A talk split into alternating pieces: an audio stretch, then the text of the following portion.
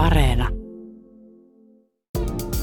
Seuraavaksi kuultavan ohjelman ensilähetys kuultiin Yle puheessa vuonna 2017.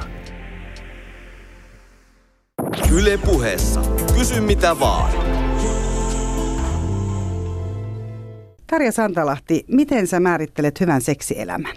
Jaa, se on varmasti aika monen haaste, että millä tavalla se nyt määriteltäisiin, mutta mä itse pohtinut sen niin, että silloin kun se on, siellä on mieli mukana ja siellä on keho mukana ja, ja tota, se suhde on kunnossa ja se kestää myös epäonnistumisen, niin silloin se on hyvää seksiä. Ei ihan mikään mielettömän helppo yhtälö, mutta tästä, Ei. tähän me ruvetaan nyt tutustua. Tänään siis Kysy mitä vaan ohjelmassa on vieraana seksiterapeutti Tarja Santalahti. Eli oikein hyvää iltaa myös kuulijoille. Tässähän on sitä, tässä ohjelmassahan on se idea, että kuulijat lähettää meille suuremmaksi osaksi kysymyksiä. Kiitos kovasti niistä, niitä on tullut ja näitä mä esitän sitten sulle täällä. Mutta ensiksi sä saisit kyllä määritellä mulle sen, kun sä, mä sanoin, että sä oot seksiterapeutti, niin sanoit, että sä oot kliininen seksologi. Joo. se ei ole sama asia. Niin, tai joo, kansankielessähän se pyörii seksiterapeutti ja toisaalta se kuvaa sitä joltakin osin ihan hyvin. Mä oon kliininen seksologi ja teen yksilö- ja pariterapiaa ihmisten kanssa, jossa seksuaalisuuteen liittyy sitten joko yksin tai yhdessä niin jotain häiriöä, ongelmaa, toiminnallista häiriöä tai sitten siellä mielen puolella, että siellä on myös psyykkeen puolelle tullut ongelmia, niin teen sellaista työtä se ei ole pelkästään, monelle tulee sellainen kuva, että seksiterapeutti on semmoinen tempputerapeutti, että sieltä nyt saa sitten hyvät vinkit ja, ja tulee kauhean riemukasta ja käydään vähän erotiikkaliikkeessä ja niin poispäin. Joo, se voi olla osa sitä, mutta kyllä se aika haasteellista. Se on seksuaalipsykoterapiaa, mitä mä teen ja ihmisillä on, osalla on traumoja, ei ollenkaan kaikilla. Osa tulee tavallaan ikään kuin ennaltaehkäisevässäkin mielessä. Nyt rupeaa tuntuun, että jotakin puuttuu suhteesta tai seksin onnellisuudesta. Että, ja sitten lähdetään vähän syvemmältä katsoon, että no mistä on kysymys. Mutta selvästi usein on kuitenkin kysymys siitä, että joutuu lähtemään ehkä sinne niin kuin kauemmas. Kyllä, kyllä. Joo, joo. Eli... Aika usein puhutaan kiintymyssuhteista ja siitä lapsuudesta, että minkälaisia ne on, kuinka turvallisia ne on ollut ja, ja, ja kuinka voi sitten seksin aikana aikuisella iällä esimerkiksi ihan regressoitua ja mennä vaan mukaan siihen, kun toinen viettelee ja vie, eikä mun tarvitse ajatella ja pelätä yhtään mitään. Tota, miten sä suhtaudut ö, siihen, kun tänä päivänä on ihan hirveästi tällaisia, tai en tiedä hirveästi, mutta et vaikuttaa, että on, on kuitenkin enemmän tällaisia niin kutsuttuja seksineuvojia ja, ja Joo. onko se sitten vähän niin kuin tämmöinen pintapuolisempi? Joo, seksuaalineuvoja valmistuu meiltäkin Väestöliiton terapiapuolelta ja Sexposäätiö kouluttaa. Oikein mukava, että koulutetaan, koska aika monelle se on – sillä tavalla, että kun tekee sitä omaa perustyötään, ajatellaan nyt vaikka lääkärinä tai psykologina tai, tai sairaanhoitajana, niin aika usein asiakkaiden kanssa tai potilaiden kanssa tulee keskustelua myös seksuaalisuuteen ja seksiin liittyvistä asioista. Ihmiset tarvii valtavasti neuvontaa. Ja sen takia on hyvä, että työpaikoilta löytyy seksuaalineuvoja, jotka osaa auttaa eteenpäin. Kuitenkin harva on, joka tarvitsisi varsinaista seksuaaliterapiaa. Että se on, se seksuaalineuvoja tar- tarvii varmasti elämänsä varrella huomattavasti suurimpi osa kuin seksuaaliterapiaa. Okei, niin että on tämmöinen vähän niin kuin kevyempi versio, voisiko Joo, se on vähän nimenmukainen semmoinen, että neuvotaan.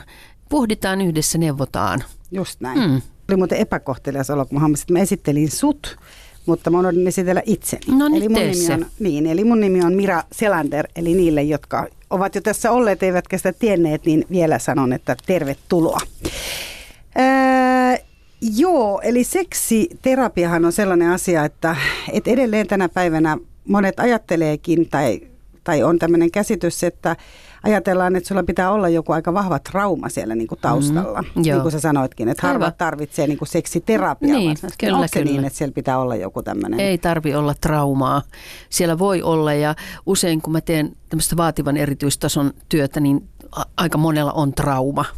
Mutta sitten... Mitä se tra- sano vähän, mitä se tarkoittaa? No seksuaalinen trauma voi olla esimerkiksi nuoruudessa, lapsuudessa koettu seksuaalinen hyväksikäyttö, kaltoinkohtelu tai joku väkivallan kokemus, joka liittyy siihen seksuaalisuuteen tai oman kehon kuvaan, johon on liittynyt joku häpäiseminen tai muu. Ne nyt on aika tyypillisiä, mitä mulla on eli vuosien keho, varrella ollut. Eli onko se niin, mm. että jos on tämmöinen, niin, koska tämä on nimenomaan, että mä ajattelin, että aina ajatellaan, että sulla on ollut jonkunnäköinen hyväksikäyttö. Joo. Niin, mm. Mutta esimerkiksi tämmöinen joku kehollinen häpäisy. Tarkoittaa se, että joku on seksuaalisesti suhtautunut sun kehoon vai mitä se tarkoittaa? Ö, kaltoin kohdellut sitä kehoa. Jollakin tavalla epäkunnioittavasti, epäarvostavasti kohdellut sitä sun kehoas. Tai sanonut siitä hyvin epäarvostavasti tai epäkunnioittavasti. Vaikka jostain se voi, vaikka, tai Joo, tai... esimerkiksi. Se voi jäädä traumaksi, voi jäädä sellaiseksi ikään kuin, että tavallaan semmoinen oma seksuaalinen kehitys saattaa pysähtyä siihen. Ei pääse niin kuin jää siihen jumiin, että no mä oon ruma ja mä oon kelvoton, en mä kellekään voi kelvata. Eli sanotaan, että on tämmöinen vaikka koulukiusaamistapaus. Koulukiusaaminen on hyvin tyypillinen esimerkiksi silloin, jos tulee henkilö, jolla on seksuaalisen halun puute. Niin jos mä lähden kysymään, niin voisin sanoa, että 90, yli 90 prosentissa tällä henkilöllä on myös kiusaamista. Koulukiusaaminen on hirvittävän tyypillinen. Tavallaan niin kun se itsetunto on ihan, niin kuin toiset ovat tuhonneet hänen itsetunnostaan suurimman osan. No onko tämän tyyppinen ihminen osannut sitten kuitenkin niin kuin hakeutua tavallaan NS-terveeseen suhteeseen? Kyllä, joo, ehdottomasti. Mutta sitten se hakeutumisen jälkeen on alkanut ilmentyä sellaista, että, puoliso, esimerkiksi kumppani sanoo, että, että, että sä oot ihana ja että mä rakastan sua ja sun, sä tunnut hyvältä ja sun keho tuntuu hyvältä. Ja sä et ota sitä vastaan, koska sua on aina ivattu tai pilkattu, sua on aina pidetty erilaisena tai hylkiönä, niin sä et pysty ottaa sellaisia asioita vastaan. Ja sitten se rupeaa näkyy siinä parisuhteen seksuaalisuudessa. Ja millä tavalla se rupeaa näkymään? Se näkyy esimerkiksi seksuaalisena halun puutteena. Että mä en halua, mä en uskalla haluta, mä en, saa, mä en pysty kiihottumaan tai mä en yllä seksuaaliseen tämmöiseen ehkä huippuun, jota nyt orgas, orgasmiksi usein ihmiset kutsuvat. Hmm. Eli tämän haluttomuuden taustalla siis on usein kuitenkin se ihmisen oma jotenkin niin kuin oma käsitys itsestään enemmän kuin ehkä tämä. Tämä on nimittäin varmaan se asia, tähän liittyy useampi mm, kysymys täälläkin. Mä arvaan sen, että siihen, koska se on yleisin kysymys. Joo, siihen liittyy monenlaisia. Siihen voi liittyä se, että se lähtee sieltä omasta itsestä. Me tehtiin kerran tutkimusprofessori Osmo Kontulan kanssa tutkimus, jossa sata naista kirjoitti meille kirjeitä seksuaalisen halun puutteesta ja kyllä se oli hyvin kaiken kattavaa.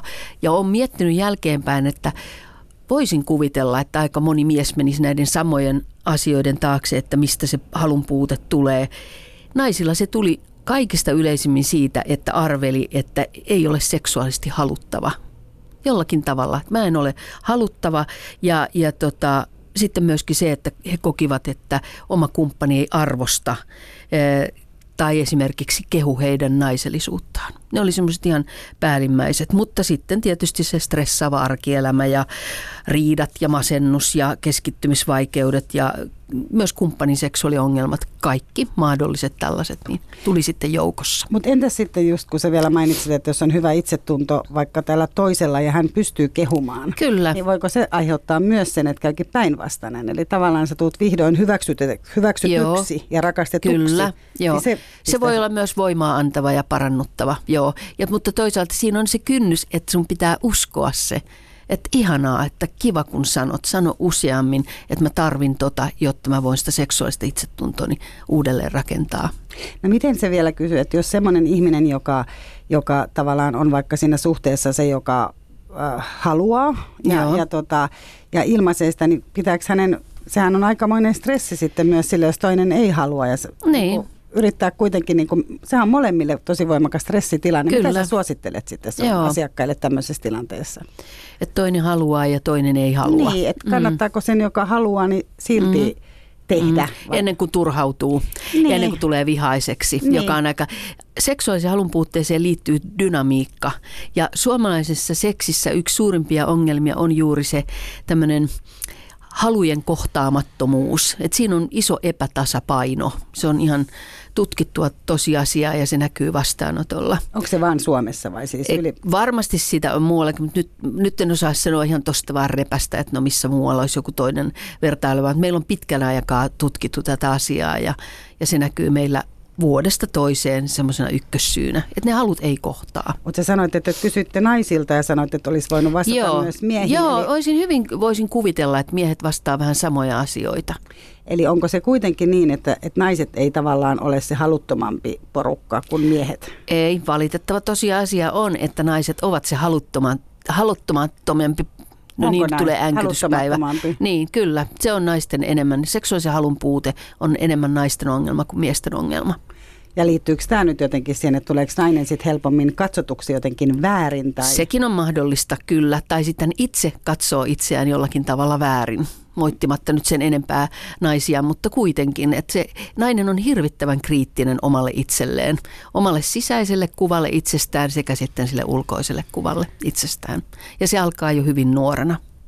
Ja vielä jankutan tätä samaa Jankuta. asiaa. Mm. tätä, tarkoittaako se sitä, että, että kun sulla on terapiassa pariskunta, Kyllä. onko, tuleeko ihmiset muuten siis yksin vai kaksin? Sekä että. Mutta Mutta voiko, sil- voiko yksinkin mennä? voi, vaikka kumppani ei lähtisikään vaikka asiaan yhteinen, niin siitä huolimatta voi tulla vaikka yksin, koska yleensä sillä on myös ihan myönteinen vaikutus siihen parisuhteeseen. Mm. Ainakin se viesti sille toiselle, että tämä on niin tärkeä asia mulle, että vaikka sä et lähde, niin mä menen kuitenkin. Ja tota, ää, tarkoittaako se, että kun siellä ollaan joko pariskuntana tai yksin, niin tällaisessa tilanteessa se prosessi liittyy paljon kuitenkin sen haluttoman ihmisen voimiintu, voimaantumiseen. Mm-hmm. Onko se kuitenkin niin kuin, tavallaan vaikka tuossa pariskuntana, niin onko se niin, että se joudut kuitenkin enemmän hoitamaan sitä, ketä ei halua? Ei, mun mielestä siinä joutuu hoitamaan tai saa hoitaa, on mahdollisuus hoitaa molempia, koska kyllä siellä aika usein sitten se toinen osapuoli on myös hyvin turhautunut niihin yrityksiin ja kun mä oon kaikkeni tehnyt ja mikä tässä voi olla. Ja aika usein sitten on se, no ihan normaali tai tyypillinen on se, että me on tästä tosi paljon puhuttu ja me on yritetty vaikka mitä, mutta tämä ei vaan lähde.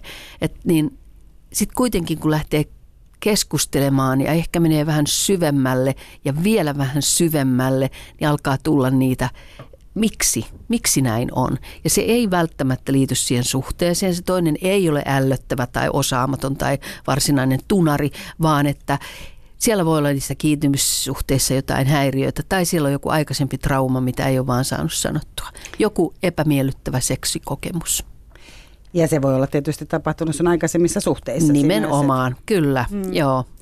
Tota, ää... Tai sitten vaan, on, ainahan on tosiasia myöskin se, että se suhde vaan, että on menty vaikka, ruvettu olemaan 18-19-vuotiaita yhdessä ja sitten 40 ollaan vähän niin kuin sitä mieltä, että no tämä on nyt ammennettu niin kuin tämä kaivo ihan tyhjäksi, että mitään, mitään ei ole enää tältä. Onhan me ihmisinä muututtu. Meidän elämä on muuttunut. Me, ollaan, me ajatellaan seksistä ja seksuaalisuudesta parisuhteesta ihan eri tavalla 18-vuotiaana kuin esimerkiksi 38-vuotiaana. Että tämä kaunis klisee, että kasvoimme erilleen, niin kyllähän se tässäkin kohdassa, että me niin kun lähdettiin etsiin seksistä erilaisia asioita.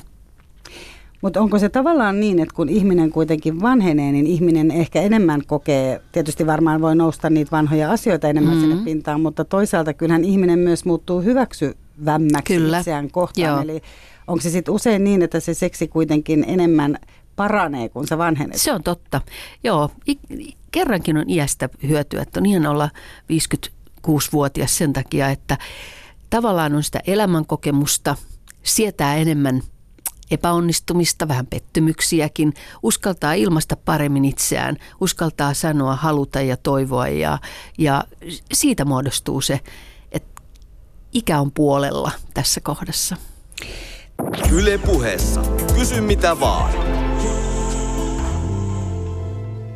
Täällä ää, on kysytty, että vaikka rakastaisi puolisoaan yli kaiken, mikä on Niin. niin. tosi kauniisti sanottu, mm. niin miksi seksi ei houkuttele? Eli tämä on varmaan nyt tämä, mitä me on just Joo, puhuttu juu. tässä, niin se on tavallaan, ne on henkilökohtaisia. Kyllä, että miksi se seksi, onko se niin, että se ei houkuttele tätä kysyjää, joka on äh, rakastunut ja rakastaa yli kaiken, vai että hän ei saa houkutelluksi sitä toista, vaikka se rakkaussuhde tuntuu hyvältä. Tämä on kauhean tyypillinen sellainen, että vastaanotolle tullaan, että kun meillä on niin ihana olla yhdessä, me matkustetaan ja meillä on samanlaiset arvot ja me harrastetaan yhdessä ja katellaan, kun lapset kasvaa ja on niin mukavaa ja on niin mukavaa, mutta seksi ei suju.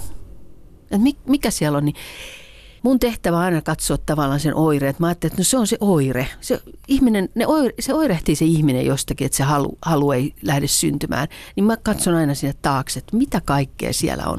Että se on se ilmiongelma, minkä takia tullaan, mutta siellä takana on usein aika monenlaisia asioita. Ja kuinka kauan joutuu esimerkiksi sun vastaanotolla, jos ajatellaan, että on tämä mm. edellä mainittu pariskunta, vaikka niin on tämän tyyppinen pariskunta, niin kuinka kauan hän joutuu siellä käymään ennen Ei kuin... siellä jouduta käymään, saa käydä? siellä saa käydä, siellä on mahdollisuus käydä. Niin.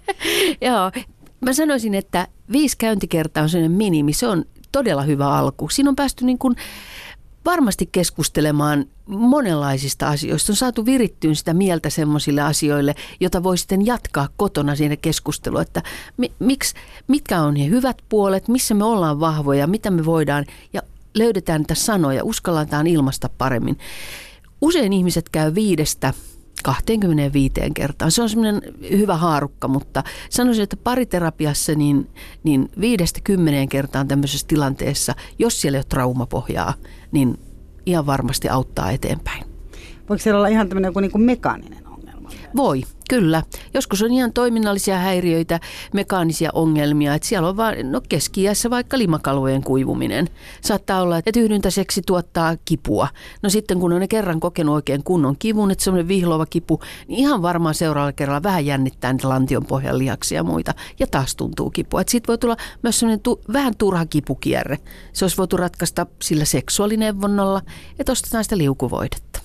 Mm. No tähän itse asiassa tota, liittyy myös kysymyksiä. Tässä on kysytty näistä hormoneista ja vaihdevuosista, mutta vielä kun täällä on kysymys tähän, että miksi seksistä puhuminen on parisuhteessa niin vaikeaa. Niin. Niin mä oikeastaan sitä mietin, että kun sanoit, että tullaan sinne ja ruvetaan puhumaan, niin on se aika vaikea sanoa puolisolle myös, että hei, mä haluaisin nyt lähteä, tai mm-hmm. seksistä puhuminen on vaikea Joo. parisuhteessa paitsi, helposti. Paitsi, että se tilanne on kyllä huomattavasti parantunut, että ihmiset aika vapautuneesti jo puhuvat parisuhteessa seksistä, seksuaalisuudesta, haluista ja toiveistaan, mutta sitten osalla se jää semmoiseksi, että vähän pintapuoliseksi. Tai sitten, että puhutaan siitä vaan ongelmana. Niin kuin jauhetaan tavallaan sitä seksuaalisen halun puutetta. Jos ihmiset puhuisivat yhtä paljon, mikä heitä mikä heitä sytyttää, mikä heidän seksuaalisen halunsa sytyttää, niin mä olisin varmaan, en mä nyt välttämättä työtön olisi, mutta aika paljon vähemmän olisi töitä. Että jos yhtä paljon keskusteltaisiin siitä hyvästä, mitä on, mikä meillä onnistuu, mikä tuntuu vielä hyvältä ja miellyttävältä, mitä voitaisiin lisätä. Eli tavallaan niin kuin se lasi olisi puoliksi täynnä. Kyllä, eikä puoliksi tyhjä. Eikä puoliksi tyhjä. Niin Juuri näin. Joo. Mutta tavallaan ehkä se intiimyys, asian intiimyys on mm. varmaan semmoinen, mikä on hankala. Just tämä, että jos tulee kun puhuit turhautumisesta, niin siinä on varmaan se, että tulee helposti sen molemmat ehkä kokee jonkinlaista syyllisyyttä. Syyllisyyttä ja sitten siellä voi olla pelkoa ja silloin kun aletaan, kun sä rupeat parisuhteessa puhumaan seksuaalisuudesta ja seksistä, niin sä oot myös aika haavoittuva silloin. Mm. Jos sä avaat sen jutun siihen, että mitä sä haluat ja mitä sä et halua tai muuta, niin sä oot silloin hyvin haavoittuva. Niin sitten tulee sellainen olo, että toinen ei pysty täyttämään myöskään. Mm, niin kuin tavallaan... Joo, voi tulla syyllinen olo, että no en mä, et, että en mä tiennytkään, että ollut pidemmän aikaa yhdessä, mä tiennytkään, että sä fantasioit tuommoisista asioista tai että, että sua sytyttää toi tai että ai mä teen, että, että mä olisin voinut tehdä toisella tavalla ton, niin saattaa olla myös herkkää loukkaantumista. Silloin on kyllä aika hyvä, että se seksuaaliterapia tai seksuaalineuvoja, joka on siinä paikalla, niin kyllä se kolmas yllättävän hyvin saa keskusteluttaa vähän eri suunnasta tai näkökulmasta asiaa. Mm. Ja että molemmat on vastuussa. Se ei ole vaan se haluton vastuussa tai, tai se ei ole vaan kumpi, kumpi ei saa sitä erektioon, niin se ei vaan ole siitä vastuussa, vaan molemmat on vastuussa siitä hyvästä ja nautinnollisesta seksistä. Yle puhe. Tämä on varmaan aika nolo asia. Mä kysyin itse asiassa mm. vähän yli 50 kollegalta, että onko jotain kysymystä. Tein lounaalla ja, ja tota, tässä yksi päivä sanoin, että olet tulossa vieraaksi, niin miespuolinen kollega sanoi, että miksi miehet ei puhu seksistä. Mm puhu kenen kanssa. Keskenään. Miesten kesken. Mm. Hänellä oli sellainen käsitys, että naiset Joo. puhuu tosi paljon, että miehet ei puhuisi ollenkaan. Joo. Pitääkö Naiset puhuu ja naisia ruokitaan siihen puhumiseen naisten lehtien avulla ja erilaisten ohjelmien avulla ja enemmän suunnattu naisille sitä, että puhutaan. Naiset käy kynekologilla, niistä asioista puhutaan ja niin poispäin. Naiset on jotenkin opetettu enemmän puhumaan, mutta kavereiden kesken niin mulla on semmoinen tunne, että siinä ikään kuin käytän tämmöistä miehistä sanaa, että la, tavallaan laskee haarniskan. Tavallaan on myös se miehisyys hieman haavoittuva, jos sä lähdet kertomaan, että no kun mulle ei seiso tai mm. että, että mä en kiihotu enää tai että mä en, mä en saa koskaan orgasmia. Niin, niin tota, sä oot myös, sulla pitää olla tosi luotettava se, kenen kanssa sä keskustelet. Että et sä tuu haavoitetuksi tai että sulle ei tule sellaista oloa, että mä oon nyt avautunut liikaa. Siinä on varmasti enemmän semmoinen miehisyys, joku sellainen takana, että mies että se oletusarvo, että miehellä seisoo aina, mies aina haluaa, mies kiihottuu hetkessä, niin se on valtavan vahva myytti. Ja se ei ole muuttunut mitenkään nyt niin kuin viime vuosina. Se ei ole riittävästi muuttunut. Se on muuttunut, mutta se ei ole riittävästi muuttunut vielä. Mutta puhuuko naiset sitten sun mielestä oikeasti avoimesti ja rehellisesti seksistä? Uskot sä niin, että ne puhuu niinku keskenään vaikka orgasmivaikeuksista? Joo. No tästäkin voi olla kyllä aika montaa mieltä siinä kohdassa, että kun puhutaan intiimeistä asioista niin, että se kolmas osapuoli ei ole paikalla, niin täytyy aina muistaa, että se on aika, että sun kaveri tietää, niin sun kaverin miehen esimerkiksi or, orgasmihäiriöstä tai erektiohäiriöstä, niin en mä, en mä nyt välttämättä tykkäisi, jos kaikki tietäisi mun ongelmistani, että mä olisin kertonut mun kaverille, joka kertoo, että tiedätkö muuten, että silläkin on, niin tota,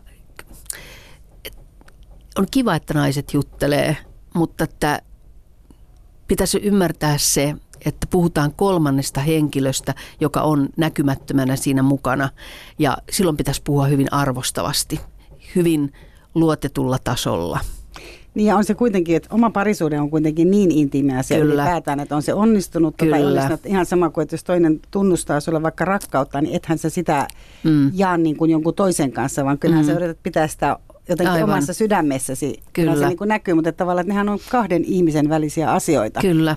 Paitsi silloin, jos puhutaan väkivallasta, niin se ei ole enää semmoinen yksityisasia, vaan se on, se on aina mun mielestä sellainen, joka koskettaa jo sitten montaa muuta. Se, se on se on asia, josta pitäisi puhua, seksuaalisesta väkivallasta ja väkivallasta ylipäätäänkin. Ja se on varmaan paljon näiden, niin sä mainitsitkin alussa myös näiden ongelmien taustalla voi olla mm, myös joku Kyllä, joo. Ylipäätään väkivallan Joo. kokemus vai seksuaalisen väkivallan? Ylipäätään väkivallan kokemus, mutta nyt tässä tapauksessa, kun teen kliinistä seksologiaa, niin tietysti se seksuaalisen väkivallan kokemus. Se on kuitenkin erityinen. Yle puheessa. Kysy mitä vaan. Ja näin täällä taas kysytään melkein mitä vaan. Vieraana on kliininen seksologi Tarja Santalahti ja mun nimi on Mira Selander. Jatketaan tosiaan sillä, sillä jatketaan tällä mm. seksi, seksiaiheella. Mä jäin nyt miettimään jotenkin tähän vielä tähän väkivalta- ja seksiasiaan tätä kysymystä, missä sanotaan, että miksi suomalaiset voivat katsoa raakaakin väkivaltaa keskenään, mutta seksin näkemisestä tulee kiusaantunut olo. Mm. Silloin mennään niin sille intiimille alueelle. Että se, se on jotenkin, se on jotenkin pyhä maa että joo, voidaan katsoa tappamista ja kuinka veri lentää ja voidaan katsoa jopa kiduttamista ja ihan mitä vaan. Mutta sitten joku seksi tai semmoinen just semmoinen intiimi suudellaan tai jotakin, niin se, saa, se voi saada kiusaantuneeksi. Ehkä siellä takana on myöskin se, että voidaan katsoa sitä väkivaltaa ja muuta, että se on niin kaukana meistä, toi ei, tota ei tapahdu oikeasti mun elämässä. Mä en ole kokenut, toi on vaan elokuva. Mutta sitten kun joku suutelee intohimoisesti, niin siellä voikin olla se ajatus, että no joo, olisi tosi ihanaa, mutta ei meillä ole tollasta. Ja sitten tulee vaivautunut olo, että molemmat istuu ja tietää, että kun me ei enää suudella, meillä ei ole enää seksiä tai sitä on liian vähän, niin sitten tulee semmoinen vähän semmoinen tiedeksi, että tästä ei voida puhua. Tätä me ei voida katsoa yhdessä. Se tulee liian lähelle. Mm. Joo, se on varmaan sellainen, niin kuin, äh, taas kysymys on taas siitä niin kuin avautumisesta. Eli mm. tavallaan se niin kuin tunnistat jonkun tarpeen, mitä on ehkä vaikea sitten niin kuin ilmaista. Mm, kyllä. Niin kuin se herättää sellaisen. Mm-hmm. Mitä sä ajattelet noin keskimääräisesti, että kun ihmiset puhuu seksistä, niin mistä kaikesta ne puhuu, kun ne puhuu niin kuin keskenään? Pariskunnat, niin. kumppanukset. Mm, todennäköisesti mä arvelen, että ne puhuu yhdyntäseksistä. Ne puhuu erilaisista seksitavoista, siitä mitä voitaisiin kokeilla mitä erilaisia apukeinoja siihen voi olla. Että ne puhuu hyvin, en, voisin kuvitella, että ne puhuu toiminnallisesta seksistä hyvin paljon. Mutta siinä ei käy, niin kuin tavallaan se, että jos vaikka jompikumpi kaipaa enemmän seksiä, niin kaipaako hän enemmän nimenomaan vaikka läheisyyttä? Tai kaipaako hän enemmän yhteistä aikaa? Joo. Niin kuin, Su- suurella todennäköisyydellä hän kaipaa myöskin jotakin muuta ja sama, että nyt ei puhuta vain naisista. On sellainen käsitys, että no, ei mies, mies tarvii vaan sitä, että saa työntyä toisen sisään ja se on ihanaa ja kaikki on siltä osin hyvin, mutta suurin osa miehistä, ainakin mun vastaanotolla, se on ihan satavarma, niin kaipaa läheisyyttä. Kaipaa sitä, että voi olla intiimisti toisen lähellä, ottaa toinen todella syliin ja koskettaa toista. Sitten on ihan ehkä työntyäkin toisen sisään, mutta aika usein riittää myös se, että me ollaan lähellä ja me voidaan tehdä jotakin sellaista, mitä mä en kenenkään muun kanssa tee. Ja mies nimenomaan. Kaipaa. Nimenomaan mies. Aina ajatellaan, että mies on yhdyntäkeskeinen, mutta tosiasia on se, että mies on hyvin rakastelukeskeinen. Ja liittyykö siihen rakasteluun aina se yhdyntä? Ei välttämättä. Ei ollenkaan välttämättä, vaan koskettelu ja huulilla kosketteleminen tai sormenpäillä kosketteleminen eri kohtiin siinä miehen kehossa ja se on sitä nautintoa. Ja tarviiko se kuitenkin sen orgasmin? Tarviiko sen niin kliimaksin? Sen siemensyöksy ja orgasmin? Ei välttämättä, mutta aika usein se sieltä sitten tulee, että ikään kuin jotain puuttuu. Mutta se voidaan saavuttaa käsiseksillä, suuseksillä ja jollakin muulla, ei aina pelkästään yhdynnällä. Mutta kuitenkin se orgasmi on tavallaan... Että jos on... Se on jotenkin tärkeä. Joo, mutta niinhän se on naisillekin. Tähän asti on aina väeksytty vähän sitä, että naisellehän helposti sanotaan, että no ei se mitään haittaa, että jos sä muuten nautit seksistä ja tuntuu hyvältä, niin, niin tota, älä nyt sitä orgasmia niin kauheasti ajattele tai, tai että tyytyväinen siihen, mitä sulla on. Jos miehelle sanotaan, että no ei se mitään haittaa, jos et saa siemensyöksyä laukea ja saa orgasmia, niin, niin tota, kyllä mies todennäköisesti nostaa kulmakarvaan ja sanoo, että älä nyt viitti, että, että onhan se tärkeä juttu. Mutta se on yhtä tärkeä molemmille. Silloin, jos se on tärkeä, jos se on katsottu tärkeäksi, että mä haluan saavuttaa jotakin ainutlaatuista sen toisen ihmisen kanssa. Mutta entäs jos se on toiselle tärkeä, toiselle ei? Mm-hmm. Sitten on alan taas ristiriidassa ja silloin usein joudutaan etsimään sitä sopuratkaisua. Että jollakin tavalla niin kuin miettimään, että no mitkä asiat on, mit, mitkä tässä meille on arvokasta – ja etsimään sitä väylää, että no, voiko tässä jotain kompromissi on semmoinen sana, joka suomeksi tarkoittaa sopuratkaisua, että sä menetät jotain, mutta sä saat myös jotakin ihan älyttömän ihanaa tilalle.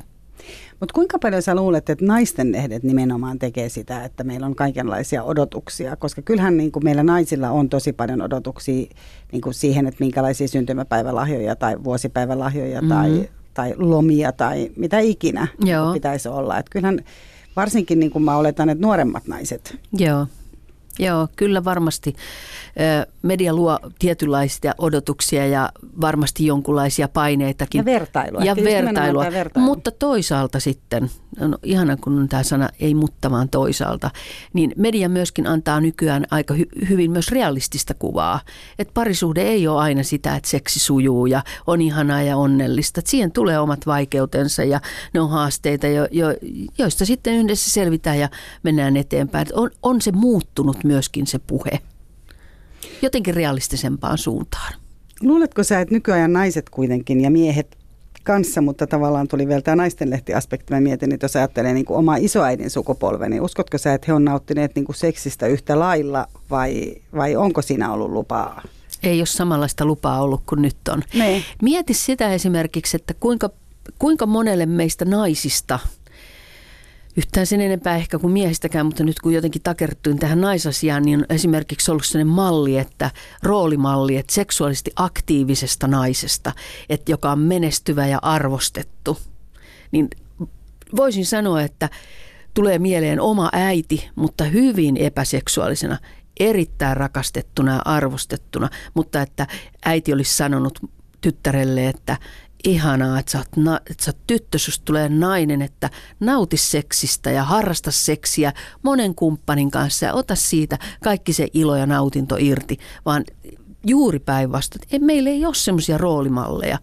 En mä tiedä, onko nuorilla pojilla tai miehillä myöskään sen enempää ollut, että isä tai joku aikuinen mies olisi sanonut, että seksi on ihana asia, että arvosta, arvosta itseäsi, tule pyytämään ja toivomaan ja haluamaan paljon elämässäsi. Huolehdi itsestäsi ja kumppanistasi ja etsikää yhteistä nautintoa. Enpä usko. Tämmöisiä tarvittaisiin enemmän. Ja tämän, tämän päivän se ehkä niin kuin liittyykin enemmän, että se on helpompi varmaan mm. niin kuin sanoo, sanoo Aivan. lapsille. Joo, ja aina, kyllä. Niin kuin, että kyllä ainakin itse henkilökohtaisesti, kyllähän sitä yrittää antaa sellaiselle. Joo. Varmaan niin kuin nimenomaan se, ehkä se on se esimerkki, minkä he, et, se on niin kuin se tärkein tavalla, että vaikka toisaalta ethän se vanhempiesi seksielämäänhän sun ei kuuluisi ei, tietää, eikö ei, näin?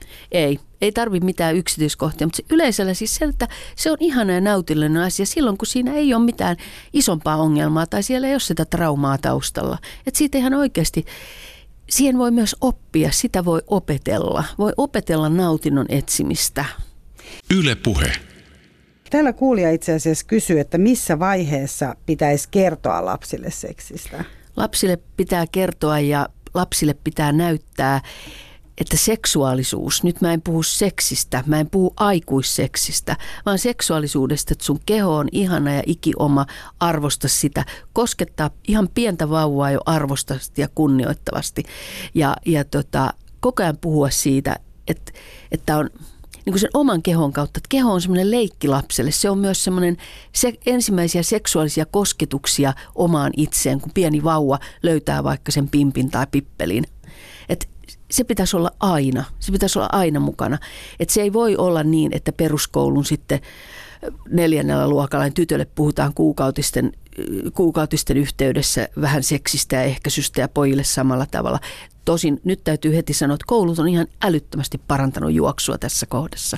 Meillä saa hirveän hyvää seksuaalikasvatusta kouluista, mutta se ei riitä. Että se pitää niin se asenne siihen omaan itseen, niin sen kosketuksen ja sanojen ja ilmeiden ja, ja katseen avulla viestiä ihan alusta saakka. Ja kyllä mä oon ainakin ollut huomaavina, että kyllähän nuoret ihan samalla tavalla ja lapset on semmoisia niinku kihiseviä ja on niinku joo, tietyt joo. samat asiat kuin aina oli silloin, kun oli itsekin lapsia Kyllä. Että eihän niistä helppo ole edelleenkään mm. varmaan heidän opettajalta esimerkiksi mm. kysyä. Joo, paitsi että ehdottomasti paljon enemmän opettajat saa tällä hetkellä ikään kuin ohjausta tai, tai neuvoja tai erilaisia menetelmiä siihen, kuinka seksuaalisuudesta ja kuinka seksistä voidaan puhua – oppilaille. Sitä, sitä tulee tällä hetkellä sitä tietoa. Materiaalia on ihan valtavan paljon saatavilla. Väestöliitolla on ihan mielettömät määrät todella hyvää materiaalia tähänkin olemassa. Ja liittyykö tämä siihen, että meidän yhteiskunta on kuitenkin niin kuin muuttunut? On, on. Paljon avoimempaan, sitä...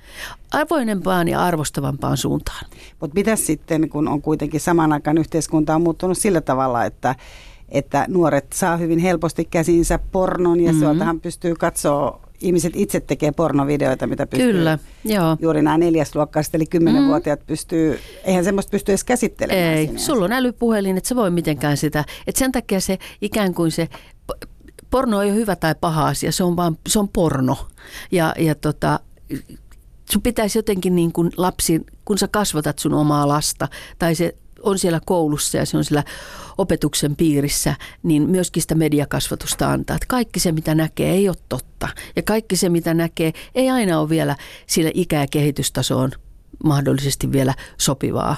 Mutta realiteetti ja tosiasia on se, että lapset näkevät pornoa Lapset katsovat sitä, ne lapset etsivät sitä, että se ei ihan vahingossa sieltä pätkähdä välttämättä, vaan, vaan he myös osaa etsiä hakusanoilla, koska se on aina ollut kiinnostavaa, se on aina just sitä kihinää. No mitä sitten, kun se herättää kuitenkin niin, kuin niin nuoressakin tai lapsessa, niin se herättää kuitenkin kaikenlaisia tuntemuksia. Kyllä. Mitä sitten, jos niin kuin vanhempi vaikka näkee, että sun yhdeksänvuotias lapsi mm. sitä semmoista katsoo siellä. Tai, tekee, joo. Miten, miten tai löytyy sivusta, että Taiso on käynyt niin, jossakin joo. tämmöisellä. Sitten keskustellaan, että miksi hän on käynyt siellä, että okei se kiinnostaa sinua, no mikä siinä on niin kiinnostavaa. Eikä niin, että no niin kaksi viikkoa sitten ilman nettiä, että puhelin tänne ja se loppu nyt tähän, vaan että mikä se juttu on ollut. Mikä siinä on niin kiinnostavaa, että ei tehdä siitä semmoista pahaa ja mörköä ja peikkoa. Että vaan jotenkin ei sen tarvitse olla mikään luonnollinen osa seksuaalikasvatusta. Että tässä nyt lapsemme kanssa, että onpa hienoa, että hänkin nyt on löytänyt sen pornon sieltä ja oppi vaan, että kun näin kuitenkin tulee suurella, suurella todennäköisyydellä käymään, että se lapsi ymmärtää, että se on näyteltyä todellisuutta. Se voi olla aikuis, aikuisviidettä, joka on luotu kiihottamaan – mutta mihin se ohjaisi? Sanotaan, että se porno kuulostaa kuitenkin aika niinku rajulta mm, vaihtoehdolta, kyllä. kun se kuulostaa niinku aikuisellekin rajulta kyllä. vaihtoehdolta. Niin mihin sä nyt ohjaisit, vaikka jos lapsessa on herännyt tällaiset niinku tuntemukset, niin mihin hänet pitäisi sit ohjata No nyt niin kun on hyvä paikka mainostaa, niin vaikka Väestöliiton sivuille on äärettömän monet sivut, jotka antaa hyvää tietoa mukavalla, hyvin humoristisella tavalla ja ymmärrettävällä siihen ikään ja kehitystasoon nähden niin erittäin ymmärrettävällä ta- tasolla, joten sinne mä ohjaisin. No pitääkö lasta sitten kannustaa esimerkiksi siihen, että, että hän tyydyttäisi itseään? koskettelisi itseään, löytäisi oman, omasta kehostaan ne paikat, mitkä tuntuu hyvältä, oppisi arvostamaan sitä omaa kehoaan, kunnioittamaan sitä koskettamalla hyvin ja hellästi itseään. Niin, että tämä ei kuitenkaan sen, että aikuisten pitäisi nyt antaa mitään seksileluja vaikka ei, lapsille. Ei, siis raja, kun puhutaan pornosta ja puhutaan aikuisista ja aikuisseksistä, niin se on täysin eri asia. Se on erillään lapsista ja nuorista oleva asia vielä. Ja varmaan sillä tavalla kuitenkin, kun ajattelee, että tosiaan on se, että se tuntuu ainakin silleen, että jos ajattelee, että on niin kuin puhuu lasten kanssa, niin tavallaan, että kyllä niin kuin terve ihminen tunnistaa myös sen rajan, että miten sä voit puhua. Joo, niin kuin kyllä. tavallaan, etkä nimenomaan jaa mitään omia kokemuksia, Joo. etkä välttämättä, mutta mut miten sitten toiseen suuntaan, jos lapsi haluaa jakaa omaa jonkun kokemuksen, niin mm-hmm. Joo, silloin täytyy myöskin opettaa rajoja. Totta kai täytyy kuulla, että mikä se lapsen juttu on, että mitä hän on kokenut tai nähnyt. Tietenkin se on todella tärkeää, että se käydään läpi. Mutta sitten toisaalta on myös opet, hyvä opettaa, että seksuaalisuuteen liittyy myös tiettyjä rajoja, joita ei ole hyvä. Että on turvallista, niin kun, että se oma turvallisuus säilyy, niin tietysti tarvitaan ne rajat. Yle puheessa. Kysy mitä vaan. Yle puheessa Kysy mitä vaan ohjelmassa vieraana Tarja Santalahti ja aiheena on ihmisten seksuaalisuus. Mm-hmm. Mä luin sellaisen tutkimuksen, ää, joka oli italialaisessa tällaisessa ää, aikakausilehdessä, itse asiassa ilmestyi useammassakin lehdessä, missä oli tutkittu italialaisten nuorten seksi, seksitapoja ja niin kuin harrast, että miten paljon harrastaa ja muuta. Se oli tosi vapaamielistä. Eli siinä oli esimerkiksi semmoinen, että siellä tavallaan se, että sillä ei ole oikeastaan niin kuin merkitystä, että meetkö sä, niin kuin, ootko sä pojan kanssa vai tytön kanssa. Mm-hmm. Vaan niin kuin tavallaan se, että tytöt oli tosi innokkaita olemaan keskenään. Itse asiassa aika iso osa pojistakin oli innokkaita kokeilemaan esimerkiksi olemaan toisen pojan kanssa. Eli siinä oli, se, niin kuin, he oli, niin kuin ajattelee vielä Italian katolinen maa ja, mm-hmm. ja kaikki, mitä, mitkä stereotypiat on, mutta että se oli tosi tämmöinen niin kuin, siihen suhtauduttiin sille, että haluan kokeilla tyyliin kaikkea. Ja, mm-hmm. ja tavallaan semmoinen, on, on niin kuin ymmärtänyt, että uusi sukupolvi on enemmän tällainen. Mm. Ei, en sano, että automaattisesti nyt kaikki ovat. Joo, joo, aivan, aivan. Niitä täytyy muistaa aina, että mikä on tutkimuksen otos ja muuta, että paljonko se kuvaa siitä. 56 niin, aivan, joo. Minä jotka ja, ovat halunneet vastata Juuri siihen näin, joo, Totta. kyllä, kyllä. Mutta onhan se tietysti nuoruusikään kuuluu se, se kehitysvaiheeseen kuuluu se, että ollaan uteliaita, halutaan tietää ja halutaan myös kokeilla. Ja onko sun mielestä semmoinen kasvanut myös, että tavallaan esimerkiksi just tämä, että, että tytöt on tyttöjen kanssa, pojat on poikien kanssa? Se on lisääntynyt, kyllä, joo.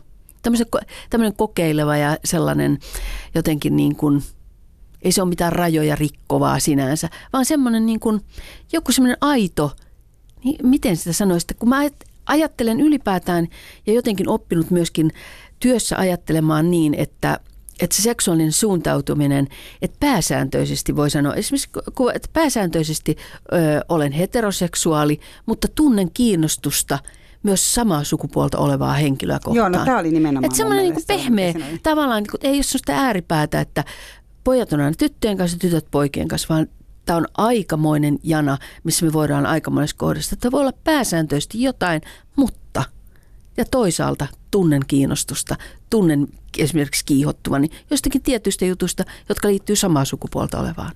Tämä on mun mielestä aika niin kuin, jotenkin hyvä, hyvä juttu.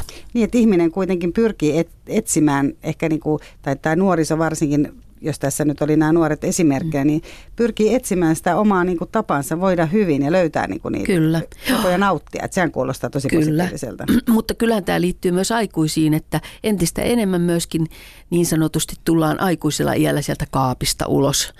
Et uskalletaan, pystytään sanomaan, että itse asiassa mä tunnen kyllä kiinnostusta myös samaa sukupuolta olevaa kohtaan esimerkiksi. Kohta jatketaan seksiasioilla, mutta kun tämä on tämä Kysy mitä vaan ohjelma, että täällä saa kysyä ihan mitä vaan. No. Eli tässä kysytään myös sellainen, että mitä ruokaa et voi vastustaa? Sinä. Ruokaa? Mm. No, hmm, kyllä se aika hyvä pihvi on semmoinen, mikä vaikka jos nälkäkään, jos semmoisen joku tekee ja siinä on hyvä salaatti, niin kyllä sitä vaikka vaikea on sanoa, että joo, ei, en mä välitä nyt, ei maistu. Kyllä mä syön melkein. Vaikka jos nälkä. Vaikka jos nälkä, niin jos se siihen tarjolle tuodaan, niin hetken päästä huomaa ihan hyvällä halulla sitä syövänsä. Pystytkö niin kuin, tavallaan ilman moraalista tai tämmöistä niin kuin eettise, eettisten kysymysten esittämistä ihan oikeasti hyvällä omalta syömään pihvin? Oikein mainiosti. Kato, kato. Mä oon maalaistalon tyttö ja, ja, ja tota, siihen liittyy tietyt asiat, että tämä, on, tämä vaan on näin. Hmm.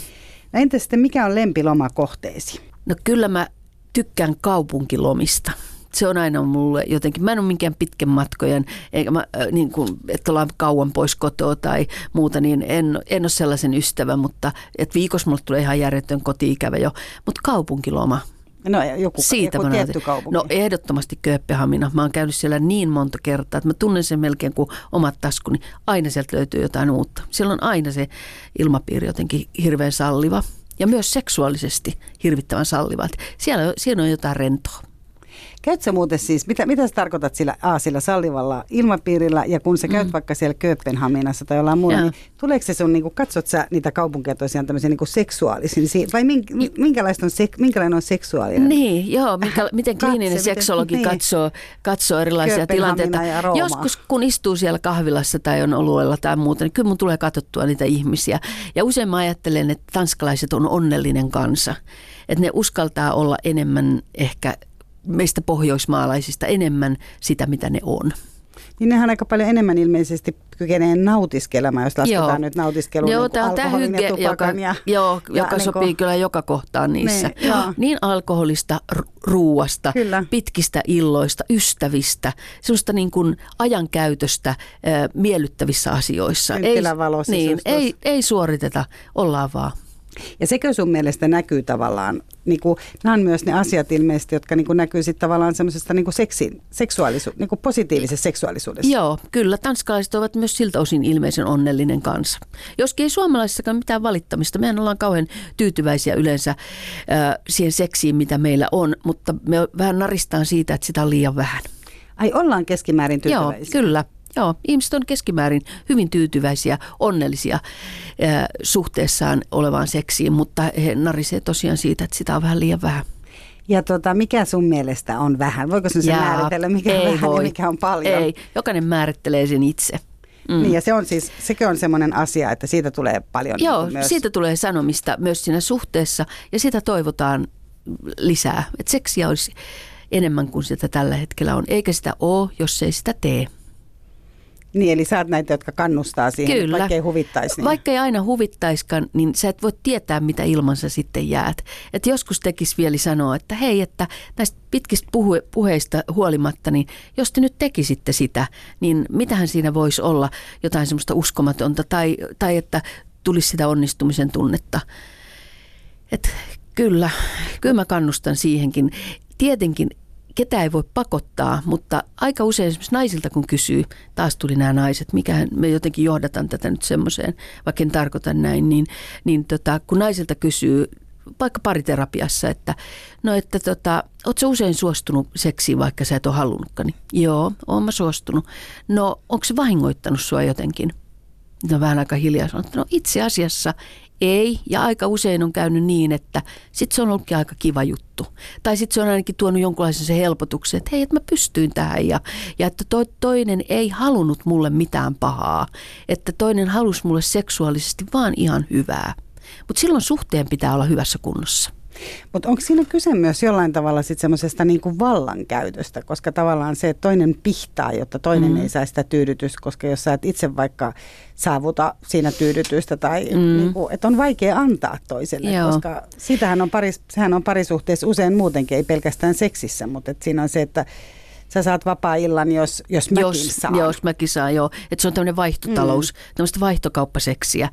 Mä... Mm, nyt kovin mielelläni sanoisin kyllä, että, että mä en oikein jaksa uskoa tuohon, että, tota, että siinä olisi sellaista vallankäyttöä. Seksuaalinen väkivalta on nyt siis eri asia, huom. Mutta siis en, en jaksa enkä halua oikeastaan uskoa, että sitä niin paljon kuin on annettu ymmärtää käytettäisiin vallan välineenä, että esimerkiksi, että no saat tänä iltana, jos teet ton homma huomenna.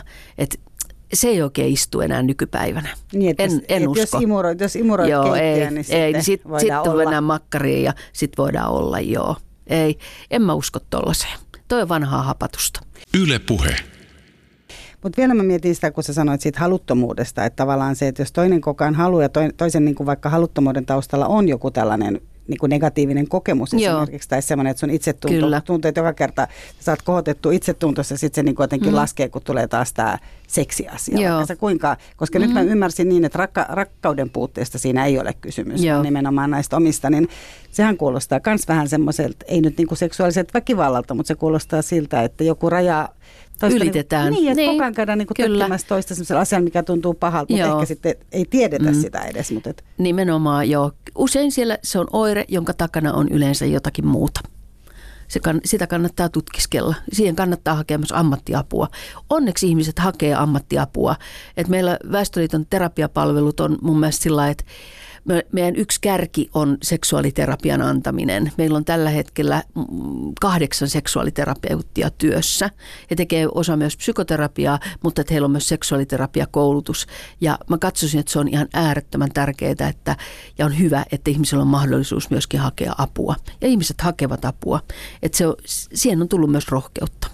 Mitä maksaa yksi seksuaaliterapia-käynti? Vastaanottokäynti on 80 euroa, sitten siihen tulee toimistomaksu 10 päälle. Se on 45 minuutin istunto, jossa ehditään jo aika pitkälle monessa asiassa. Saadaan ikään kuin se auki ja seuraavalla kerralla on sitten jo taas helpompi lähteä eteenpäin siitä, mitä edellisellä kerralla on puhuttu. Pariterapia on, sanonkohan mä nyt ihan hassusti, jos mä sanon 120 euroa ja se on puolitoista tuntia. Ai vaikka seksiterapeutilla käy pariskunta, niin se maksaa Joo. vähemmän kuin parisuudeterapia, vaikka siellä käy. Ei vaan siis sama, sama seksuaaliterapeutti saattaa ottaa yksi yksilövastaanoton, joka on se 80 euroa plus se toimistomaksu. Ja sitten se sama seksuaaliterapeutti saattaa ottaa parin vastaanotolle, joka on 120 euroa ja siihen toimistomaksu. Mutta siinä on siis ajallisesti, se on tupla aika myöskin, kun pariskunta tulee. Puolitoista tuntia. Mm. Tota, uskotko, että monen lähtö kaatuu tohon, tohon niinku hintaan? Se on totta, joo. Että tässä kohdassa niin olisi kauhean ihana, että olisi myös paljon palveluja, jotka eivät maksaisi. Mutta täytyy sanoa kyllä, että ihmiset laittavat paljon monenlaiseen rahaa. Jos, tota, jos ajattelee, että sä katsot sitä parisuhteen onnellisuuden, joka tiedetään, että seksuaalisuus on parisuhteen onnellisuuden ytimessä oleva yksi tärkeä asia, niin kyllä ihmiset yleensä on myöskin valmiita satsaan siihen sen muutaman sata euroa, joka kuitenkin tuo sitten takaisin monia hyviä asioita elämään. Yle Puhe. Tota, käykö sun vastaanotolla paljon seksiaddikteja, kysytään. Käy jonkun verran, joo. Se on totta kyllä, että riippuvuudet on lisääntyneet, riippuvuudet pornoon ja seksiin. Enemmän käy pornoon, pornosta riippuvaisia kuin seksistä riippuvaisia, jos niitä nyt voi kovasti erotella. Jotkut tietyt selkeät erot niissä on. Niin mua myös kiinnostaa tässä, että mikä se ero on. Sä puhut pornossa, puhut seksistä ja sitten Joo. varmaan erotiikka vielä erikseen. Joo. Niinku- Pa- porno on jotenkin se, se on semmoinen, siellä aika paljon nä- näkyy myös sitä riippuvuutta semmoiseen virtuaalitodellisuuteen, että sä luot itsellesi jonkun, ää, niin kuin, sä luot sinne itselle sen kumppanin, semmoisen, mikä haluaa sua ja tekee tietyt asiat ja, ja on innostunut ja innokas. Sä voit katsoa sitä tämmöisillä erityisillä laseilla, että sä oot ikään kuin itse paikalla. Sä jäät siihen koukkuun, koska se toteuttaa kaikki sun tarpeet ja halut. Ja se on aika koukuttavaa. Se näkyy tällä hetkellä. Siis sellaista on jo. Joo, sellaista, sellaista riippuvuutta. Se, pornoriippuvuutta on ollut ja nyt se menee asteen eteenpäin. Seksiriippuvuus on taas sitä, että sun menee rahat siihen, että sä etsit kontaktia. Ja aika usein se on myös sitä, että sä etsit sitä oman siihen yksinäisyyteen siitä toista ihmistä. Ja sä tuut siitä riippuvaiseksi, että, että sä saat sen seksin avulla esimerkiksi vähennettyä ah, esimerkiksi ahdistuneisuutta. Ja sä niin kuin tavallaan lääkitset ahdistuneisuutta hankkimalla Sille- seksiä, maksamalla seksistä. Sä lääkitset sun yksinäisyyttä, että sä ostat seksiä tai seksipalveluja. Ja tuleeko nämä ihmiset sitten usein sinne yksin vai tuleeko ne? Useimmiten tullaan yksin. Saatetaan elää hyvästikin parisuhteessa, mutta aika usein tullaan yksin. Tämä on kuitenkin yksi sellainen, jota ihmiset ihan selkeästi häpeää. Et on, yksi vaikeimmista asioista on kertoa siitä, että mä tuun vastaan sen takia, että musta alkaa tuntua, että, että porno määrä, määrittää mun elämääni. Porno, porno määrittää mun parisuhdettani, porno määrittää oikeastaan kaikkea mun elämässä tällä hetkellä. Ja voiko siitä parantua? Voi. Mutta joudut onko se niin kuin alkoholi, että se joudut jättää sen sitten kokonaan pois? Ei välttämättä, mutta aika pitkälle. Ja se on aika pitkä tie. Et, et, mä tässä just kuulin, oli ihana, kun kollegaa Lehtosen Mika oli kehuttu kovasti siitä, että tota, oli, niin kuin, hän oli hän oli jotenkin perehtynyt siihen ihmiseen. Hän oli perehtynyt kaikki siihen tilanteeseen. Hän oli perehtynyt ää, ja hoitanut huolellisesti ja pitkäjänteisesti asiakastaan. Ja tota, se, on, se on aina ihana, koska siihen riippuvuuteen kuuluu myös, kun siitä on vaikea irtaantua, niin on kauhean vaikea sitoutua myöskään terapiaan. Et musta on ihana, että jaksetaan niin kuin sinnikkäästi hoitaa asiakasta, joka uskaltautuu tuleen esimerkiksi pornoriippuvuuden takia.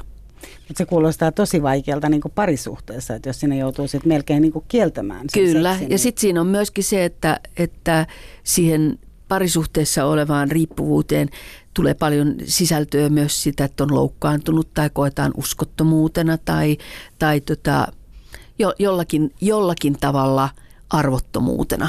Että mä en ole minkään arvon, että sä katot tuolta ja sä löydät sieltä jotain sellaista, mitä mä en koskaan pysty olemaan sulle. Yle puheessa. Kysy mitä vaan.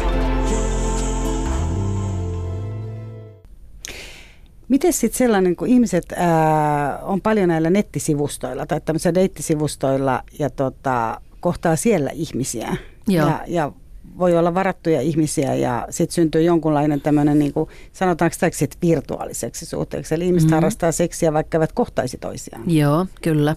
Joo, siellä luodaan ikään kuin se kumppani. Niin. Se on sellainen virtuaalitodellisuus, missä sä, missä sä tota, noin, niin kohtaat sen kumppanin. Ja. Sitten on vielä erikseen, erikseen että sä voit niin kuin, tavallaan tilata itsellesi tämmöisen ää, seksirobotin. Sitä on nyt maailmalla, se on ihan selvästi nyt semmoinen nouseva trendi, että sä voit niin kuin tavallaan luoda semmoisen kumppanin, kun sä haluat. Sä voit ostaa sen. Se tuodaan sulle postissa kotiin. No, mutta miten sitten, jos ajattelet, että on tämmöiset on niin elävät ihmiset, että joku toinen on vaikka Jenkeissä ja toinen on vaikka Suomessa. Joo. Ja sitten ne kohtaa siellä, Mm. siellä tota, vaikka Tinderissä. Joo, kyllä, ja sit, kyllä. Sit luodaan tämmöinen niin tietämättä kummankaan niin vaikka muusta elämästä, mm. niin sitten sä kohtaat ja harrastetaan seksiä joko kertomalla siitä tai Mm. Tai virtuaalisesti, niin, joo, tai muuta. kyllä, kyllä. Miten, miten se, niin kuin, onko semmoista paljon ja näkyykö, näkyykö tällainen sun niin kuin, näissä terapioissa ja miten sä ajattelet, onhan se pettämistä ihan yhtä lailla vai mm, ajatteletko Kyllä, sä? Joo.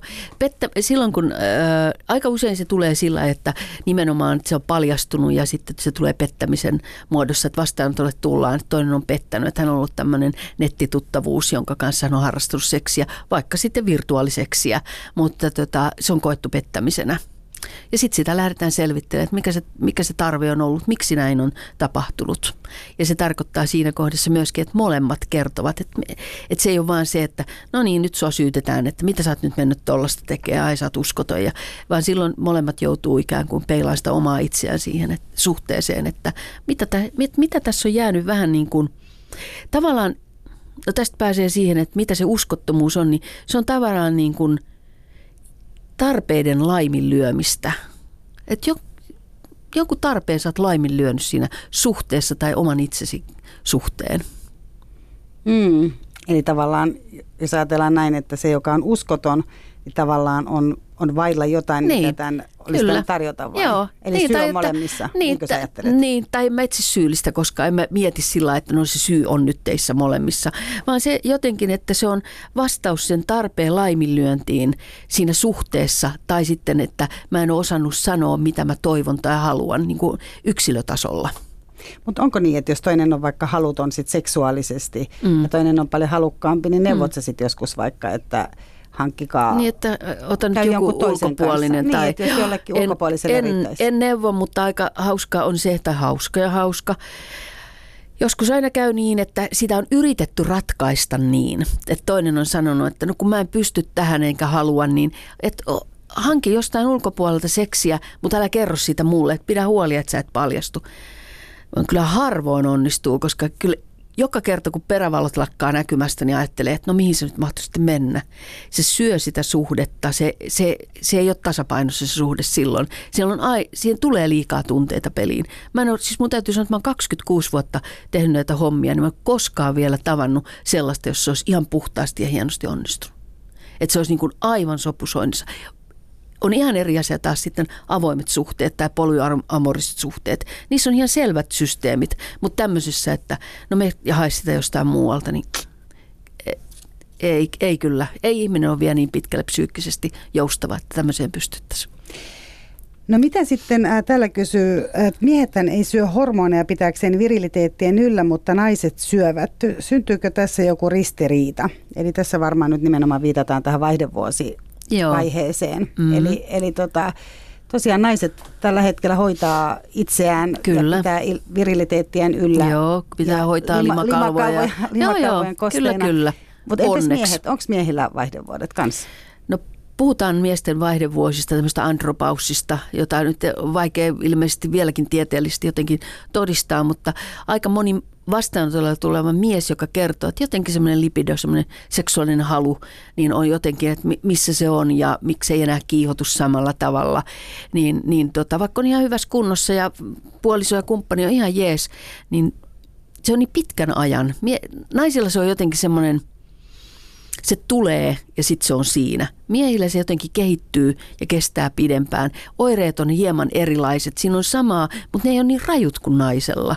Niin sitten sitä on jotenkin vähän vaikea, että no mikä nyt sitten, että onko se vaan muuta alavirettä tai vä- niin kuin väsymystä, että on töitä paljon ja ikä jo sen verran, että väsyttää. Tai enää ei kiinnosta niin kuin samalla tavalla kaikki innosta, mitä aikaisemmin on innostunut. Se voi olla muitakin asioita.